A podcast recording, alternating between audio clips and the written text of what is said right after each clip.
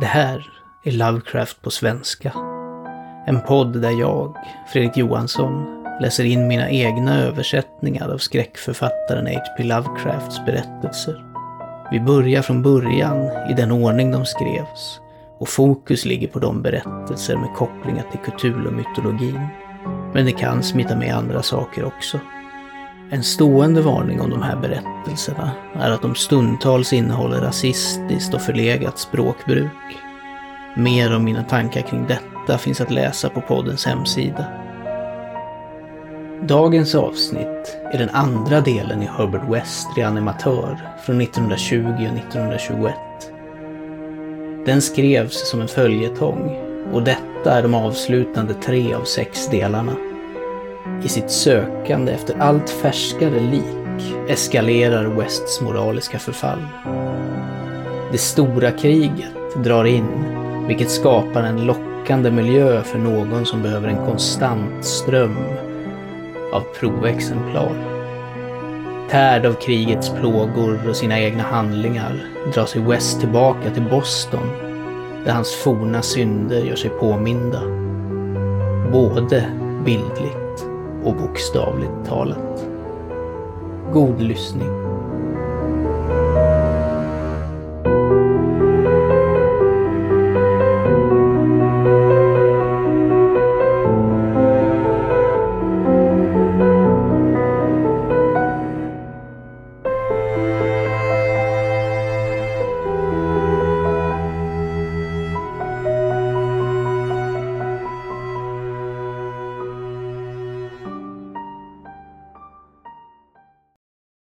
4. Skriket från den döda. Skriket från en död man gav mig den plötsliga och extra skräcken för Dr. Herbert West som plågade mig under de senare åren av vår kamratskap. Det är naturligt att en sådan sak som en död mans skrik skrämmer dig, för det är uppenbarligen inte en glädjande eller vanlig händelse. Men jag var van vid liknande upplevelser och led därför endast av denna händelse på grund av en speciell omständighet. Och som jag har antytt, det var inte den döda mannen själv som skrämde mig. Herbert West, vars medarbetare och assistent jag var, hade vetenskapliga intressen långt bortom de vanliga rutinerna för en byläkare. Det var därför, när han etablerade sin praktik i Bolton, som han hade valt ett isolerat hus nära fattiggravarna. Kort och brutalt uttryckt var Wests enda absorberande intresse de hemliga studierna av livets fenomen och dess upphörande, vilket ledde till reanimering av de döda genom injektioner av en stimulerande lösning. För detta hemska experimenterande var det nödvändigt att ha en konstant källa av mycket färska mänskliga kroppar. Mycket färska eftersom det minsta förfall hopplöst skadade hjärnstrukturen och mänskliga eftersom lösningens sammansättning behövde vara annorlunda för olika typer av organismer. Tjog av kaniner och marsvin hade dödats och behandlats, men det spåret hade inte lett någonstans. West hade aldrig helt lyckats eftersom man aldrig hade kunnat säkra ett lik som var tillräckligt färskt. Vad han ville ha var kroppar från vilken vitaliteten just hade lämnat dem. Kroppar med varje cell fortfarande intakt och kapabel till att återigen ta emot impulsen för den rörelse som kallas liv. Det fanns hopp om att detta andra och artificiella liv kunde vara beständigt genom repeterande injektioner. Men vi hade lärt oss att det ordinarie naturliga livet inte svarade på det. För att etablera den artificiella rörelsen så behövde det naturliga livet vara utslocknat. Exemplaren måste vara mycket färska men genuint döda. Det fantastiska sökandet hade börjat när West och jag var studenter vid Miskatonic-universitetets medicinska skola i Arkham, livligt medvetna för första gången om livets helt mekaniska natur. Det var sju år tidigare, men West såg knappast en dag äldre ut. Han var liten, blond, renrakad, men med mjuk röst och glasögon, med endast stundtals blixtar från ett kallt blått öga som förtällde om den hårdnande och växande fanatism i hans karaktär under trycket från hans fruktansvärda undersökningar. Våra erfarenheter hade ofta varit hemska till det extrema. Resultaten av defekta reanimeringar, när klumpar av gravlera hade galvaniserats till morbid, onaturlig och sinneslös rörelse av olika modifieringar av den vitala lösningen. En sak hade yttrat ett nervkrossande skrik. En annan vaknat våldsamt, slagit oss båda medvetslösa och löpt amok på ett chockerande sätt innan det kunde sättas bakom sanatoriets galler. Ytterligare en annan, en avskyvärd afrikansk monstrositet, hade klöst sig upp från sin grunda grav och begått ett dåd. West hade varit tvungen att skjuta det exemplaret. Vi kunde inte få tag på kroppar färska nog att visa upp några spår av reson vid reanimeringen, så vi hade av tvång skapat namnlösa fasor. Det var störande att tänka sig att en, kanske två, av våra monster fortfarande levde. Den mörka tanken plågade oss, tills West försvann under skrämmande omständigheter. Men vid tiden för skriket i källarlaboratoriet i den isolerade Boltonstugan var våra rädslor underordnade vår ängslan över extremt färska exemplar. West var mer ivrig än mig, så att det för mig verkade som att han såg med ett halvbegär på vilken hälsosam levande fysik som helst. Det var i juli 1910 som oturen vad gällde exemplar började vända. Jag hade varit på ett långt besök hos mina föräldrar i Illinois och fann vid min återkomst West i ett tillstånd av singulär upprymdhet. Han hade, berättade han uppspelt för mig, med all sannolikhet löst problemet med färskheten genom att angripa det från en helt ny vinkel. Artificiell bevaring. Jag kände till att han arbetade med en ny och högst instabil balsameringslösning och var inte förvånad över att resultatet hade fallit ut väl.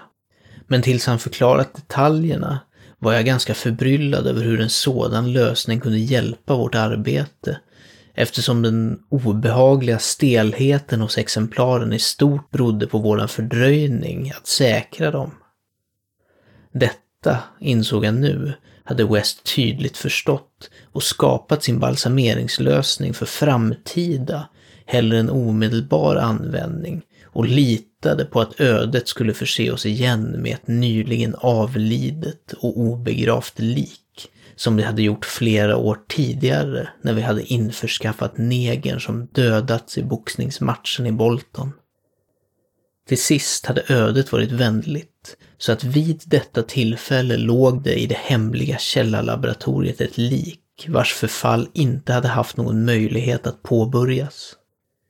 Vad som skulle hända vid reanimeringen och ifall vi kunde hoppas på en återupplivning av sinnet och förnuftet vågade inte West förutse. Experimentet skulle bli en milstolpe i våra studier och han hade sparat den nya kroppen till min återkomst så att vi båda kunde dela spektaklet i vanlig ordning. West berättade för mig hur han hade erhållit exemplaret.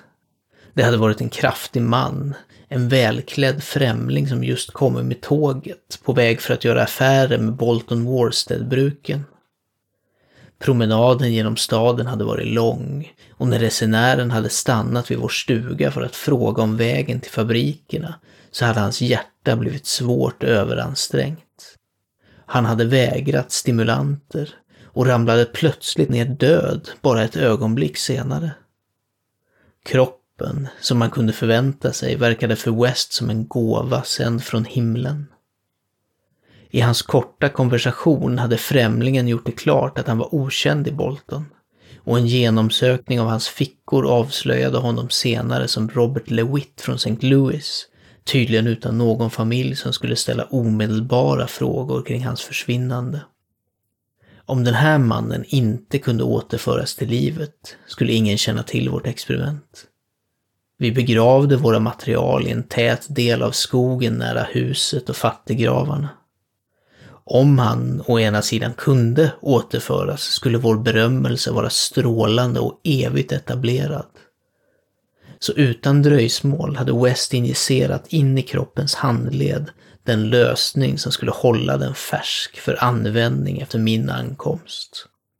Frågan om det förmodat svaga hjärtat, vilket i min uppfattning äventyrade framgången för vårt experiment, tycktes inte besvära West något nämnvärt. Han hoppades att till slut erhålla det han aldrig erhållit innan. En återupptänd gnista av förnuft och kanske en normal levande varelse. Så på natten den 18 juli 1910 stod Herbert West och jag i källarlaboratoriet och såg på en vit tyst figur under den bländande båglampan. Balsameringslösningen hade fungerat skrämmande bra. För när jag stirrade fascinerat på den robusta kroppen som hade legat i två veckor utan att stelna manades jag att söka West försäkran att saken verkligen var död. Den försäkran gav han mig lätt och påminde mig att reanimeringslösningen aldrig användes utan noggranna tester efter liv eftersom den inte skulle ha någon effekt ifall den ursprungliga vitaliteten var närvarande. Då West fortsatte med de preliminära förberedelserna imponerades jag av det nya experimentets högst invecklade karaktär. En komplexitet så stor att han inte kunde lita på någon annan hand mindre känslig än hans egen. Han förbjöd mig att röra kroppen, och injicerade först en drog i handleden precis bredvid den plats hans nål hade punkterat när han injicerat balsameringsvätskan. Detta, sa han, var för att neutralisera balsameringen och frigöra systemet för en normal avslappning så att reanimeringslösningen fritt kunde arbeta vid injiceringen. Något senare när en förändring och en lätt skakning tycktes gå genom de döda lemmarna tryckte West ett kuddliknande föremål våldsamt över det ryckande ansiktet och tog inte bort det förrän liket verkade stilla och redo för vårt försök av reanimering. Den bleka entusiasten gjorde nu några sista ytliga tester för absolut livlöshet, drog sig nöjt tillbaka och injicerade slutligen in i den vänstra armen en precis uppmätt mängd av det vitala elixiret, förberett under eftermiddagen med en större omsorg än vi hade haft sedan våra universitetsdagar, när våra bedrifter var nya och trevande. Jag kan inte ge uttryck för den vilda andlösa spänning med vilken vi väntade på för ett resultat från detta första riktigt färska exemplar det första, vilken vi rimligen kunde förvänta oss skulle öppna sina läppar med rationellt tal. Kanske för att berätta om vad den hade sett bortom den oändliga avgrunden. West var en materialist som inte trodde på någon själ och tillskrev medvetandets funktioner till kroppsliga fenomen. Följaktligen sökte han inte efter några avslöjanden av otäcka hemligheter från avgrunder och grottor ytor bortom dödens barriär. Jag var inte helt oenig med honom teoretiskt, men höll ändå kvar vaga instinktiva rester av mina förfäders primitiva tro. Så att jag inte kunde hjälpa att betrakta liket med ett visst mått av vördnad och fruktansvärd förväntan. Dessutom jag kunde inte sudda ut från mitt minne det avskyvärda omänskliga skrik vi hade hört den natten då vi provade vårt första experiment i den övergivna bondgården i Arkham. Mycket lite tid hade passerat innan jag såg att försöket inte var ett fullkomligt misslyckande. En gnutta färg kom till de hittills kritvita kinderna och spred sig under den märkligt rikliga sandfärgade skäggstubben. West, som höll sin hand på pulsen på den vänstra handleden, nickade plötsligt markant och nästan samtidigt dök imma upp på den spegel som var lutad över kroppens mun. Det följde ett par spasmiska muskelrörelser och sedan en hörbar andning och synlig rörelse över bröstet. Jag tittade på de stängda ögonlocken och tyckte mig upptäcka en darrning. Då öppnade sig ögonlocken och visade ögon som var gråa, lugna och levande, men fortfarande ointelligenta och inte ens nyfikna. I ett fantastiskt ögonblick viskade jag frågor till de rodnande öronen. Frågor om andra världar och vilken minnen fortfarande kunde finnas. Efterföljande skräck drev dem från mitt sinne, men jag tror att den sista, vilken jag repeterade var Var har du varit? Jag vet inte än om jag blev besvarad eller inte. För inget ljud kom från den välformade munnen. Men vad jag vet är att i den stunden trodde jag bestämt att de tunna läpparna rörde sig tyst och bildade stavelser som jag skulle uttrycka som bara nu. Om den frasen hade innehållit något spår av relevans.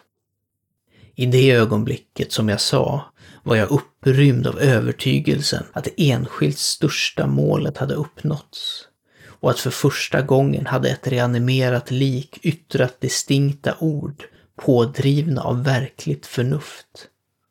I nästa stund fanns det inget tvivel om triumfen, inget tvivel att lösningen verkligen hade uppfyllt, åtminstone tillfälligt, dess fulla uppdrag att återställa rationellt och uttalat liv till den döde. Men i den triumfen kom också till mig den största av alla fasor. Inte fasa över att saken talade, utan för det dåd jag hade bevittnat och för den mannen med vilket mitt yrkes framgångar var förenat. För den mycket färska kroppen som till slut vridit sig in i fullt och skrämmande medvetande med ögonen vidgade med minnen från sista stunden på jorden, kastade frenetiskt fram sina händer i en kamp på liv och död med luften och kollapsade plötsligt i en andra och slutgiltig upplösning från vilken det inte kunde finnas någon återvändo. Skrikande det rop som ringer evigt i min verkande hjärna. Hjälp! Håll dig borta din förbannade lilla lintottsjävel! Håll den där fördömda nålen borta från mig. 5. Skräcken från skuggorna. Många män har berättat om hemska saker som inte nämns i tryck, som skedde på slagfälten under det stora kriget. Vissa av dessa saker har gjort mig svimfärdig, andra har gett mig kramper av förödande illamående, medan andra har fått mig att darra och titta bakom mig i mörkret. Men trots de värsta av dem tror jag att jag själv kan berätta det mest avskyvärda av allt. Den chockerande, den onaturliga, den otroliga skräcken från skuggorna. 1915 var jag en läkare med en förstelöjtnants rang i ett kanadensiskt regemente i Flandern. En av många amerikaner som föregick regeringen själv i den gigantiska kampen. Jag hade inte gått med i armén på mitt eget initiativ, utan snarare som ett naturligt resultat av värvningen av den man vars oumbärliga assistent jag var. Den berömda specialistkirurgen Dr. Herbert West. Dr. West hade varit ivrig för chansen att tjäna som kirurg i ett stort krig. Och när chansen kom hade han tagit mig med sig, nästan mot min vilja. Det fanns skäl till varför jag hade varit glad över att låta kriget sära på oss.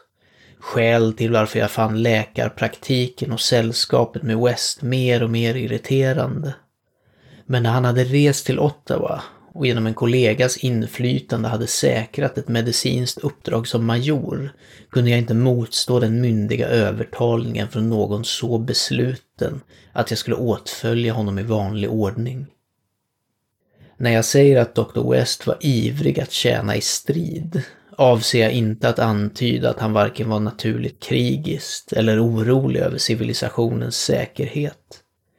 Alltid en iskall intellektuell maskin, liten, blond, blåögd och glasögonprydd, så tror jag att han i hemlighet hånade min enstaka kampentusiasm och kritik av den slöa neutraliteten.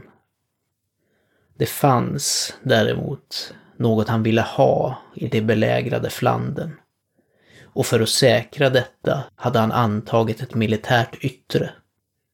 Vad han ville ha var inte en sak som många personer vill ha, utan någonting som var kopplat till den egendomliga gren av medicinsk vetenskap som han i hemlighet hade valt att följa och i vilken han hade uppnått fantastiska och stundtals avskyvärda resultat. Det var i själva verket varken mer eller mindre än en riklig tillförsel av nyligen döda män i varje stadie av lemlästning. Herbert West behövde färska kroppar eftersom hans livsverk var reanimeringen av de döda. Det här arbetet var inte känt bland den fashionabla kundkrets som så snabbt hade byggt upp hans berömmelse efter hans ankomst i Boston, men var alltför välkänt för mig, som hade varit hans närmaste vän och enda assistent sedan de gamla dagarna på Miskatonic universitets medicinska skola i Arkham. Det var under dessa universitetsdagar som han hade påbörjat sina fruktansvärda experiment. Först på små djur och sedan på mänskliga kroppar, införskaffade på chockerande vis. Det fanns en lösning som han injicerade in i venerna på döda saker och om de var färska nog reagerade de på märkliga sätt. Han hade mycket problem med att ta fram den korrekta formen, för varje typ av organism befanns behöva en stimulans speciellt anpassad för den. Skräcken förföljde honom när han reflekterade över sina partiella misslyckanden. Namnlösa saker som var resultaten av ofullkomliga lösningar eller från kroppar som inte var tillräckligt färska. Ett visst antal av dessa misslyckanden hade förblivit vid liv. En var i ett sanatorium medan andra hade försvunnit. Och när han tänkte på troliga men praktiskt taget omöjliga händelser darrade han ofta trots sin vanliga sävlighet. West hade snart lärt sig att absolut färskhet var det primära kravet för användbara exemplar och hade följaktligen tillgripit skrämmande och onaturliga vägar för kroppsnappandet. På universitetet och under vår tidiga praktik tillsammans i bruksorten Bolton hade min inställning mot honom till största del varit en fascinerad beundran. Men när hans metoder växte i djärvhet började jag utveckla en gnagande rädsla. Jag gillade inte hur han såg på friska, levande kroppar. Och sedan följde en mardrömslik session i källarlaboratoriet när jag fick veta att ett visst exemplar hade varit en levande kropp när han säkrat den. Det var första gången han hade kunnat återuppliva egenskapen av rationell tanke i ett lik. Och hans framgång erhållen till en så avskyvärd kostnad, hade fullständigt härdat honom. Om hans metoder under de fem mellanliggande åren vågar jag inte tala. Jag hölls fast vid honom av ren och skär fruktan och bevittnade syner som ingen mänsklig tunga kan repetera. Gradvis kom jag se West som mer hemsk själv än något han gjorde. Det var då det gick upp för mig att hans en gång så normala vetenskapliga iver för att förlänga liv subtilt hade urartat till en ren morbid och makaber nyfikenhet och hemlighållen känsla för pittoreska likbodar. Hans intresse blev ett helvetiskt och perverst beroende av det avskräckande djävulskt onormala han gladde sig lugnt över artificiella monstrositeter som skulle få de flesta friska män att falla döda till marken av skräck och avsky. Han blev, bakom sin bleka intellektualitet, en kräsen Baudelaire av fysiska experiment. En gravarnas likgiltige Elagabalus. Faror mötte han utan att blinka. Brott begick han oberört.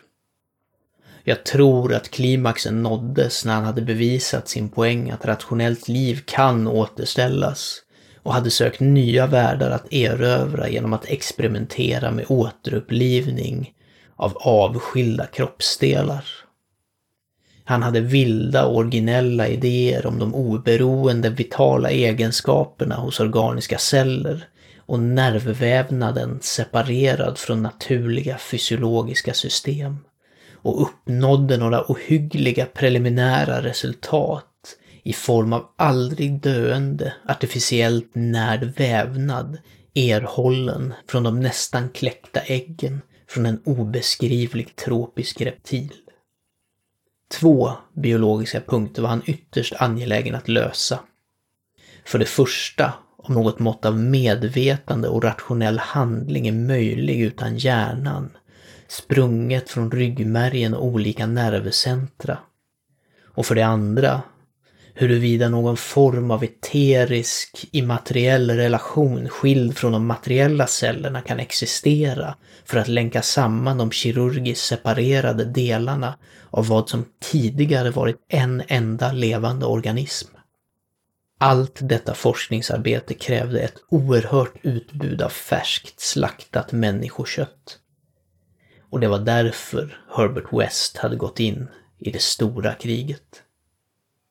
Det fantasmala onämnbara inträffade en midnatt sent i mars 1915 på ett fältsjukhus bakom stridslinjerna vid Sant Eloy. Jag undrar även nu om det kunde varit något annat än en demonisk dröm av delirium. West hade ett privat laboratorium i ett östligt rum i den lagårdsliknande tillfälliga byggnaden tilldelade honom på hans vädjan att han utarbetade nya och radikala metoder för behandling av hittills hopplösa fall av lemlästelser. Där arbetade han likt en slaktare mitt bland sina blodiga varor. Jag kunde aldrig vänja mig vid det lättsinne med vilket han hanterade och klassificerade vissa saker. Ibland utförde han fantastiska kirurgiska underverk för soldaterna. Men hans främsta nöje var av ett mindre offentligt och filantropiskt slag, vilket krävde många förklaringar av ljud, vilka ljöd egendomligt, även mitt bland de fördömdas babbel. Bland dessa ljud fanns frekventa revolverskott. Självklart inte ovanliga på ett slagfält, men distinkt ovanliga på ett sjukhus.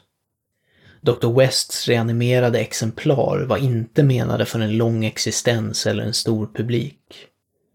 Förutom mänsklig vävnad använde West mycket av den reptilembryovävnad vilken han hade kultiverat med enastående resultat.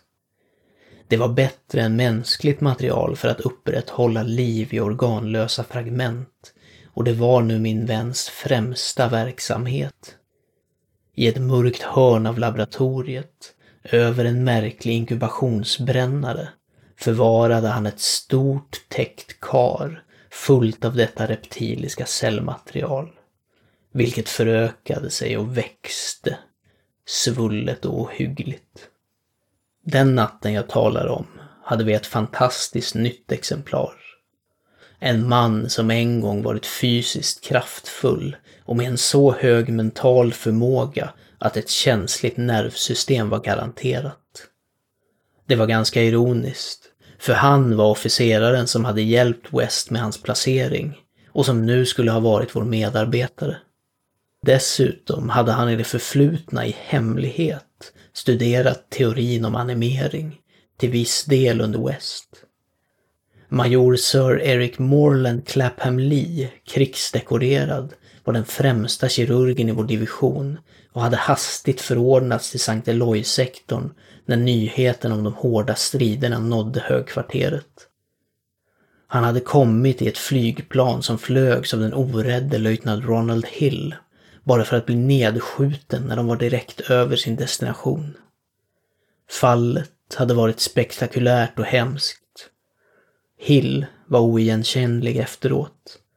Men vraket gav ifrån sig den stora kirurgen i ett nästan halshugget, men annars intakt skick. West hade gripit den livlösa saken som en gång varit hans vän och medforskare. Och jag ryste när han fullföljde kapningen av huvudet, placerade det i sitt helvetiska kar med gröt i reptilvävnad för att bevara den för framtida experiment och fortsatte med att behandla den halshuggna kroppen på operationsbordet. Han injicerade nytt blod, förenade vissa vener och artärer och nerver vid den huvudlösa halsen och stängde den spökliga öppningen med inhympad hud från ett oidentifierat exemplar som burit en officersuniform. Jag visste vad han ville. Att se om denna högt organiserade kropp kunde uppvisa, utan sitt huvud, något av de tecken på mentalt liv som utmärkt Sir Eric Morland Clapham Lee. En gång en student av reanimering blev denna tysta bål nu grymt kallad för att exemplifiera den. Jag kan fortfarande se Herbert West under det olycksbådande elektriska ljuset när han injicerade sin reanimeringslösning in i armen på den huvudlösa kroppen. Jag kan inte beskriva scenen. Jag skulle svimma om jag försökte. För det finns galenskap i ett rum fullt av hemligstämplade kötsliga saker med blod och mindre mänskligt skräp nästan ankeldjupt på det slemmiga golvet och med otäcka reptiliska abnormaliteter som gror, bubblar och gräddas över en blinkande blågrön svag spökflamma i ett bortre hörn av svarta skuggor. Exemplaret, som West upprepade gånger observerade, hade ett fantastiskt nervsystem. Mycket förväntades av den och när några ryckande rörelser började framträda kunde jag se det febriga intresset i Wests ansikte. Han var redo, tror jag, att se bevis på sin allt starkare åsikt att medvetande, förnuft och personlighet kan existera oberoende av hjärnan. Att människan inte har någon central sammankopplad ande, utan är endast en maskin av nervmaterial, varje sektion mer eller mindre komplett i sig. I en triumferande demonstration var West på väg att förvisa livets mysterium till kategorin myt. Kroppen ryckte nu kraftigare och började under våra entusiastiska ögon att hävas på ett skrämmande sätt. Armarna rörde sig oroande, benen drogs upp och olika muskler drog sig samman i motbjudande sorters vridningar. Sedan kastade den huvudlösa saken ut sina armar i en gest som omisskännligt var av desperation. En intelligent desperation, tydligt tillräcklig för att bevisa alla Herbert Wests teorier. Sannerligen, nerverna återkallade mannens sista handling i livet. Kampen för att komma ur det fallande flygplanet. Vad som följde kommer jag aldrig helt få veta. Det kan ha varit helt och hållet en hallucination från chocken som orsakades i det ögonblicket av den plötsliga och fullständiga förstörelsen av byggnaden i en kataklysm av tysk granateld. Vem kan motsäga sig det, då West och jag var de enda bevisligt överlevande? West ville tro det, innan han nyligen försvann. Men det fanns tillfällen när han inte kunde det. För det var märkligt att vi båda hade samma hallucination. Den avskyvärda händelsen i sig var mycket enkel. Anmärkningsvärd endast i vad den antydde. Kroppen på bordet hade rest sig med ett blint och fruktansvärt famlande och vi hade hört ett ljud. Jag borde inte kalla det ljudet för en röst, för det var för hemskt. Och ändå var dess klang inte det mest hemska med den. Det var inte heller dess budskap. Det hade endast skrikit Hoppa Ronald! För guds skull, hoppa! Det hemska var dess källa. För den hade kommit från det stora täckta karet i det kusliga hörnet av svarta krypande skuggor.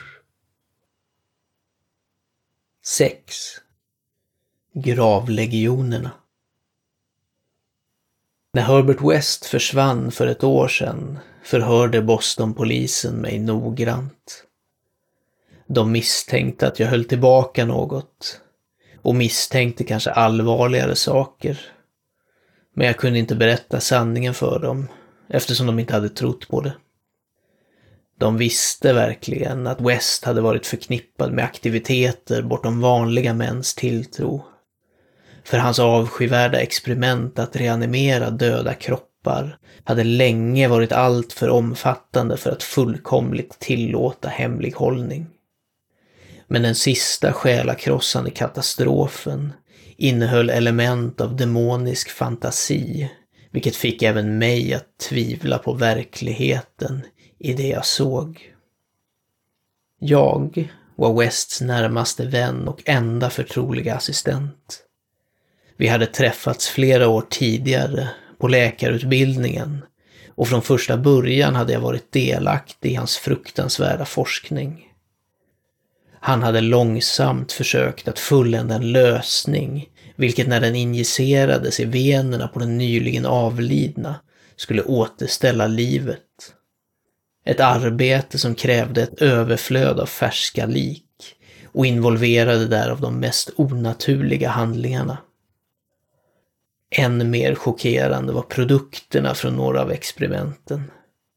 Gräsliga massor av kött som hade varit dött, men som West hade väckt till en blind, hjärnlös, vämjelig animering. Detta var de vanliga resultaten, Eftersom att återuppväcka sinnet var det nödvändigt att ha exemplar så absolut färska att inget förfall kunde ha möjlighet att påverka hjärncellerna. Detta behov av väldigt färska lik hade varit Wests moraliska undergång. De var svåra att få tag på och en hemsk dag hade han säkrat sitt exemplar medan det fortfarande levde och var kraftfullt. En kamp, en nål och en stark alkaloid hade förvandlat den till ett mycket färskt lik. Och experimentet hade lyckats under ett kort och minnesvärt ögonblick. Men West hade kommit ur det med en förhårdnad och svedd själ. Och ett härdat öga som ibland sneglade med en sorts avskyvärd och beräknande värdering på män med speciellt utvecklat intellekt och särskilt kraftfull kroppsbyggnad. Mot slutet hade jag utvecklat en skarp rädsla för West, för han började se på mig på det sättet. Folk verkade inte märka hans blickar, men de märkte min rädsla och efter hans försvinnande användes det som en grund för vissa absurda misstankar. West var i verkligheten mer rädd än jag. För hans avskyvärda sysslor innebar ett liv i hemlighet och fruktan för varje skugga. Delvis var det polisen han fruktade, men ibland var hans nervositet djupare och mer oklar, rörande vissa obeskrivliga ting, vilka han injicerade ett morbidt liv i och från vilka han inte hade sett livet löpa ur. Han avslutade oftast sina experiment med en revolver men ett par gånger hade han inte varit tillräckligt snabb. Det fanns det första exemplaret, på vars räfflade grav det senare hade setts klösmärken. Det fanns också den där Arkham-professorns kropp, som hade gjort kannibaliska saker innan den hade fångats och kastats in i en dårhuscell på Sefton, där den slog mot väggarna i 16 år. De flesta av de övriga möjligen överlevande resultaten var saker mindre enkla att tala om. För på senare år hade Wests vetenskapliga iver degenererat till en ohälsosam och fanatisk mani och han hade spenderat sina främsta färdigheter till att vitalisera inte hela mänskliga kroppar, utan isolerade delar av kroppar, eller delar sammanfogade med organiskt material som var annat än mänskligt. Det hade blivit djävulskt vidrigt vid tiden för hans försvinnande. Många av experimenten kan inte ens antydas i skrift. Det stora kriget, i vilket vi båda hade tjänstgjort som kirurger, hade intensifierat den här sidan hos West. När jag säger att Wests rädsla för sina exemplar var dunkel, tänker jag särskilt på dess komplexa natur. En del kom från den blotta kännedomen av existensen av sådana namnlösa monster, medan en annan del uppstod av oron över den kroppsliga skada de under vissa omständigheter kunde utsätta honom för. Deras försvinnande adderade skräck till situationen. West kände endast till tillhållet för en av dem, den ynkliga sanatoriumsaken. Sedan fanns det en mer subtil rädsla. En väldig, fantastisk känsla som var resultatet från ett märkligt experiment i den kanadensiska armén 1915. West hade, mitt under en hård strid, reanimerat den krigsdekorerade majoren Sir Eric Morland Clapham Lee, en medläkare som hade känt till hans experiment och kunde ha kopierat dem. Huvudet hade avlägsnats så att möjligheterna för ett kvasi-intelligent liv i bålen kunde undersökas. Precis när byggnaden utplånades av en tysk granat hade framgång uppnåtts. Bålen hade rört sig på ett intelligent sätt och otroligt att förmedla vidare var vi båda sjukligt säkra att artikulerade ljud hade kommit från det enskilda huvudet där det låg i ett skuggigt hörn av laboratoriet. Granaten hade varit en barmhärtighet på ett sätt. Men West kunde aldrig känna sig så säker som han önskade att vi två var de enda överlevande. Han brukade göra rysande antaganden om möjliga handlingar som kunde utföras av en huvudlös läkare med kraften att reanimera de döda. Wests sista bostad var i ett ärevördigt hus med mycket elegans, med utsikt över en av de äldsta begravningsplatserna i Boston.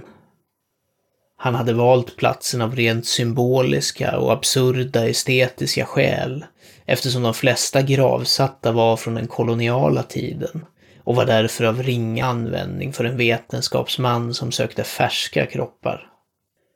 Laboratoriet var i underkällaren som konstruerats i hemlighet av inhämtade arbetare och innehöll en enorm förbränningsugn för tyst och total bortskaffning av sådana kroppar eller fragment och syntetiska parodier av kroppar som kunde vara rester från ägarens morbida experiment och helgade nöjen. Under utgrävningen av källaren hade arbetarna stött på något synnerligen uråldrigt murverk, otvivelaktigen kopplad till den gamla begravningsplatsen, men ändå alldeles för djupt för att överensstämma med någon känd gravsättning. Efter ett antal uträkningar beslöt sig West att den representerade någon hemlig kammare under Averills grav, där den sista begravningen hade gjorts 1768. Jag var med honom när han studerade de nitritklädda droppande väggarna som barlagts med spadar och hackor av männen och var förberedd på den fruktansvärda spänningen som skulle följa vid öppnandet av århundraden av gravhemligheter. Men för första gången besegrade Wests nya timiditet hans naturliga nyfikenhet och han förrådde sin degenererade ådra genom att beordra att murverket skulle lämnas intakt och spacklas över.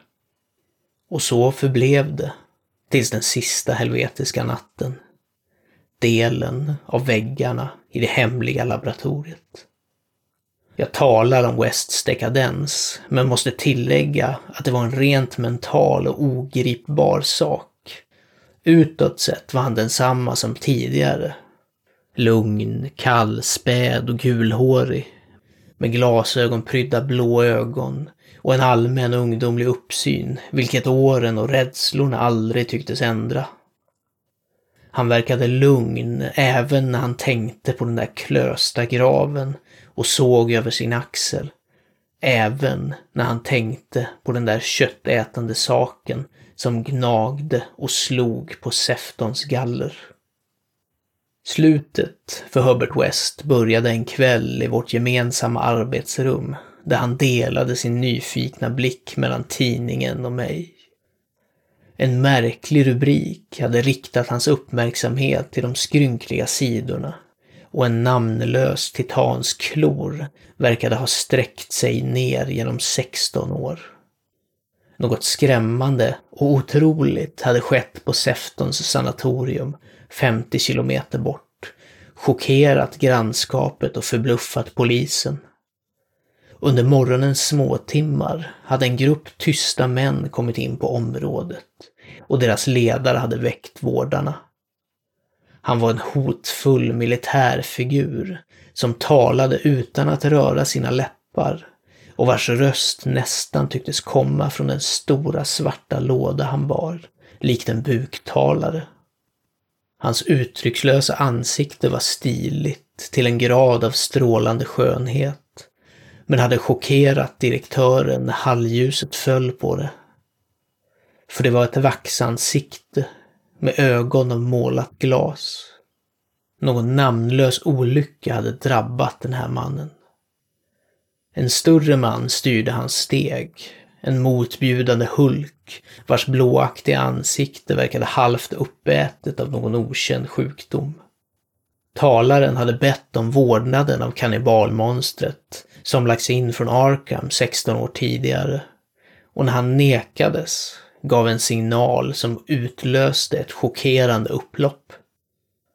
De satarna hade slagit, trampat och bitit varje vårdare som inte hade flytt, dödat fyra och lyckades till slut att befria monstret. De offer som kunde minnas händelsen utan hysteri svor att varelserna inte hade agerat som män, utan mer som tanklösa maskiner, guidade av ledaren med vaxansiktet.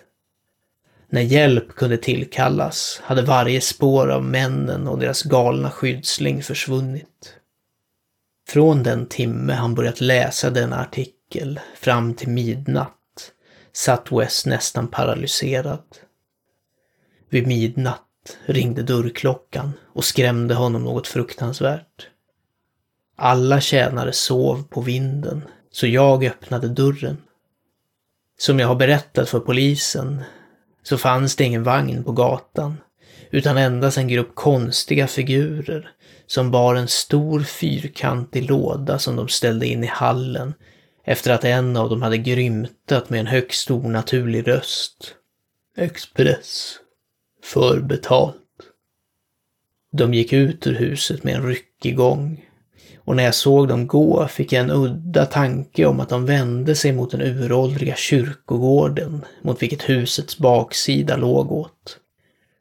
När jag stängde igen dörren efter dem kom West ner och såg på lådan. Den var ungefär två fot i kvadrat och hade Wests korrekta namn och nuvarande adress. Den bar också inskriptionen från Eric Morland Clapham Lee Saint Eloy, Flandern. Sex år tidigare, i Flandern, hade ett beskjutet sjukhus fallit över den huvudlösa reanimerade bålen från Dr. Clapham Lee och över det avskilda huvudet, vilket, kanske, hade yttrat artikulerade ljud. West var inte ens upprymd nu. Hans tillstånd var spöklikt Snabbt, sa han. Det är slutet. Men låt oss bränna detta. Vi bar ner saken till laboratoriet, lyssnandes. Jag minns inte många detaljer, ni kan föreställa er mitt sinnestillstånd. Men det är en illvillig lögn att säga att det var Herbert Wests kropp som jag la i förbränningsugnen. Vi satte båda in hela den oöppnade trälådan, stängde dörren och slog på elektriciteten. Det kom inte heller något ljud från lådan, trots allt. Det var West som först märkte det fallande gipset på den delen av väggen där det uråldriga murverket hade täckts. Jag skulle springa, men han stoppade mig. Då såg jag en liten svart glugg kände en kuslig vind av is och kände lukten från den ruttnade jordens slakthustarmar.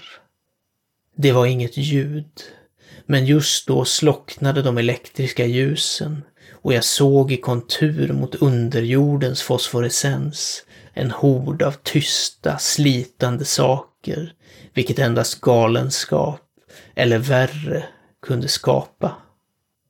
Deras konturer var mänskliga, halvmänskliga, fraktionellt mänskliga och inte mänskliga alls.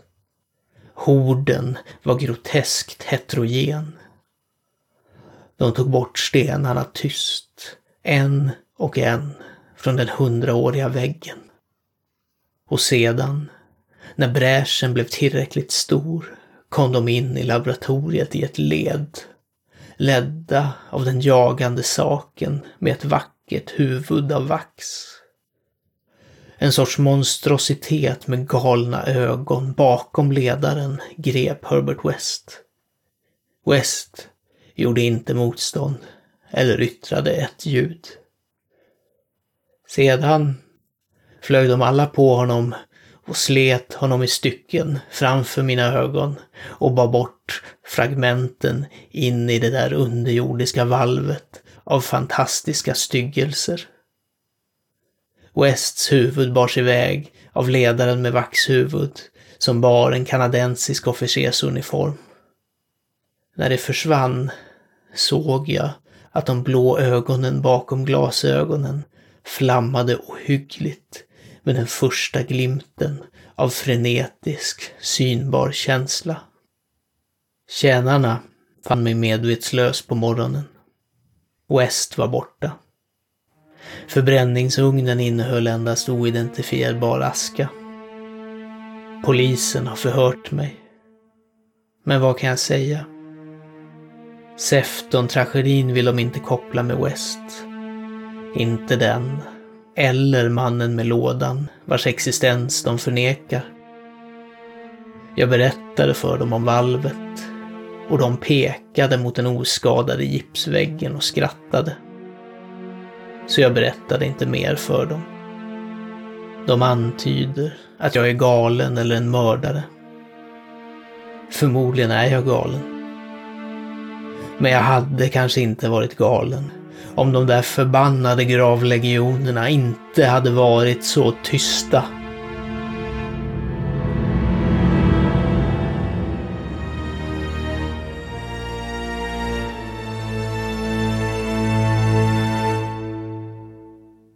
Du har lyssnat på den andra och avslutande delen av Herbert West, reanimatör. En berättelse av Howard Phillips Lovecraft som skrevs mellan oktober 1921 och juni 1922 och som publicerades för första gången i delar mellan februari och juli 1921 i Homebrew i det första till sjätte numret av den första utgåvan. Den svenska översättningen och inläsningen är gjord av mig, Fredrik Johansson. Tack för att du har lyssnat.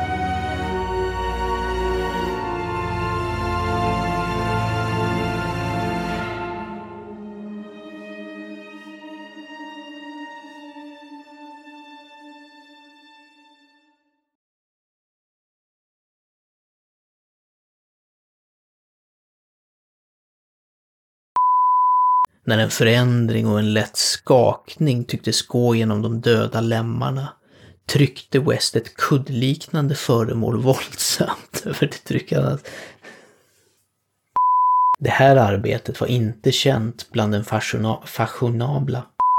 Det här arbetet var inte känt Det här arbetet var inte känt bland. Fashion, fashionabla. Det här arbetet var inte känt bland den fashionabla... Och en stark alkali... Alkalo... Akal... Aka, alkaloid? När jag säger att Weds... Wests sista... Wests sis...